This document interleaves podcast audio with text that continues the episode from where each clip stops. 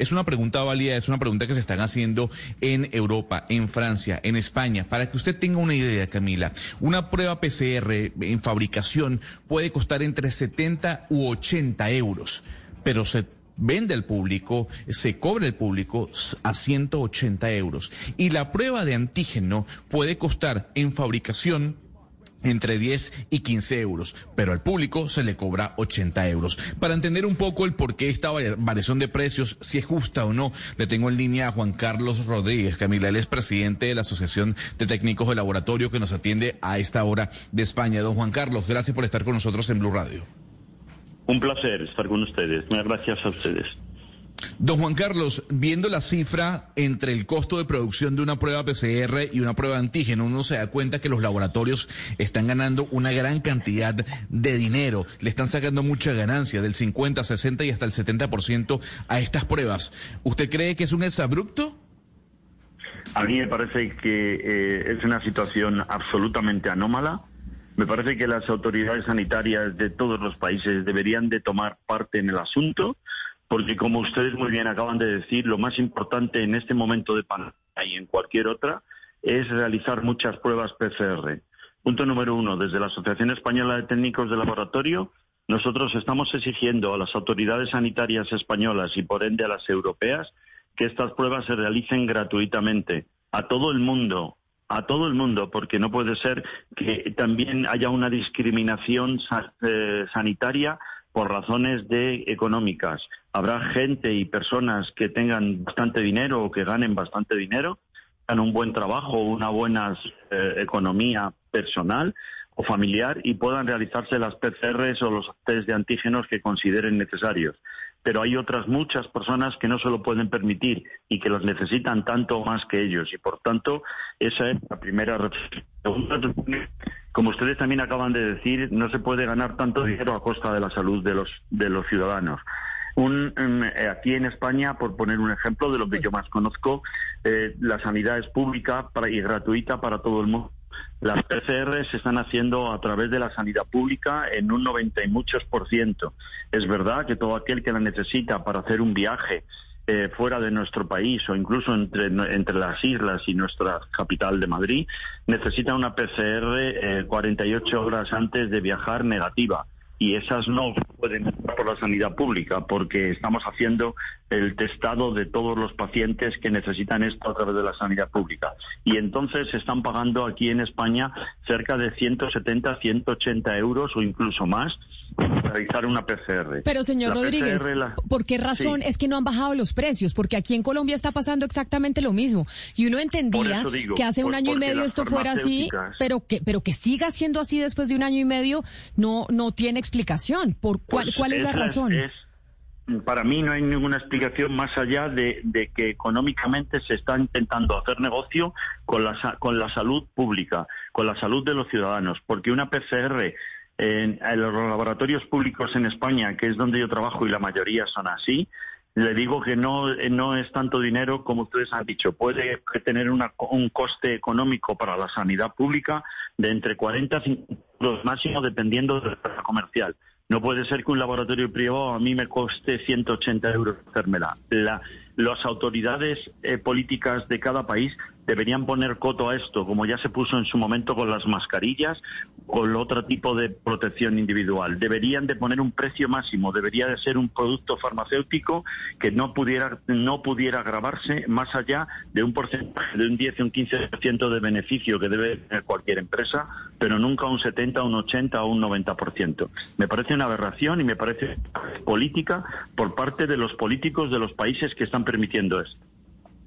Claro, don Juan Carlos, pero hay quienes dicen, ¿y la innovación dónde queda? ¿Y la inversión de estos laboratorios dónde queda? Porque a pesar de la pandemia, están apostando, están inyectándole dinero a todo un tema de innovación del cuidado de la salud mundial. Es que si en los laboratorios no pudiésemos hacer las pruebas que hacemos en estos momentos, en cuanto a horas, resultados, horas hombres, etcétera, etcétera.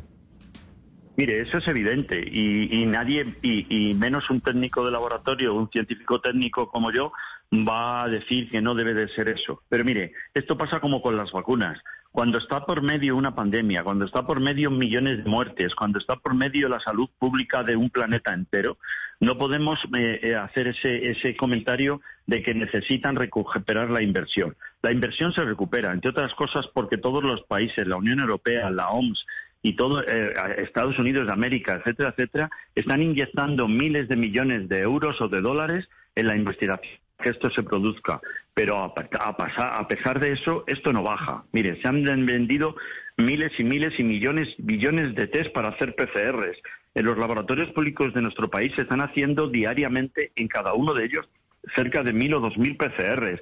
Eso multiplíquelo por 17 comunidades autónomas y un montón de hospitales que tenemos. Se están haciendo millones de PCRs, millones de PCRs. Por tanto, eso tiene que estar perfectamente eh, ya eh, em, amortizado para, las, para la investigación que se ha realizado para hacer estos test. Y además de eso, lo vuelvo a repetir, para mí es mucho más importante salvaguardar la salud en este momento que seguir teniendo unas ganancias del 90% los laboratorios que venden esto. Sí, pero señor Rodríguez, parte un poco de que esto se volvió un negocio es lo que lo hace, digamos, mucho más asequible. Es decir, hoy en día, eh, versus el principio de la pandemia, pues yo consigo un test en cualquier lado, vienen a mi casa, voy, puedo hacerlo y tener resultados rápidamente. Esto, digamos, al ponerle un precio, un límite, al controlarlo por parte del Estado estos precios, de pronto no generaría escasez otra vez, desincentivaría que los mismos laboratorios inviertan plata en hacer que las pruebas sean más rápidas y puedan ser asequibles a todos? Mi opinión, mi opinión es que no, porque le vuelvo a repetir, se están haciendo millones y millones de test, por tanto los laboratorios no van a perder. Yo no digo que los laboratorios lo vendan a precio de coste, yo no digo que los laboratorios no tengan un beneficio económico que deben de tenerlo, por el bien de ellos, por el bien nuestro y por el bien de la investigación y que sigan dando sus frutos. Pero usted no sé si estará de acuerdo conmigo que un 90% de beneficio sobre un test en medio de una pandemia sanitaria a mí me parece mucho, sinceramente. Es más, si esto fuera así, que pudiera poner en peligro, que no lo creo, como le digo, por estas razones, en la investigación, debería de ser dinero público el que invirtiera también en ese tema y ayudas que pudieran venir, pero no podemos cuestionar el que una familia que no pueda permitirse hacerse una PCR o un test de antígeno que lo necesite para trabajar, para viajar o para simplemente seguridad, no pueda hacérselo porque no tenga económicamente ese dinero para hacerlo. Señor Rodríguez, pero sabemos que, por ejemplo, algunas políticas son o usted entra vacunado o me trae la PCR, ¿cierto? Si vamos a mirar una de las medidas de sanción en Francia a los que no se vacunen es empezar a cobrar las PCR. Las PCR en Francia eran gratuitas, pero Macron dijo, no, las vamos a empezar a cobrar. ¿Para qué? Para que la gente, por no pagar la PCR, pues se vacune, le toque irse a vacunar. ¿Qué cree usted de esa política, de esa política de Macron? ¿Usted cree que eso es eficiente o usted cree que el, camino sería controlar los precios o definitivamente dejarlas, eh, dejarlas libres y dejarlas eh, gratuitas? Son dos, dos cosas. Mire, yo abogo por una vacunación masiva de todo el planeta, no solo de, nuestro, de nuestros países. Porque si no somos capaces de que haya una vacunación entre el 50 o el 60% mínimo, 70% de la población mundial, ni esta pandemia ni ninguna de las que vengan van a, vamos a poderlas aplacar, la vamos a tener que aprender a convivir con ella.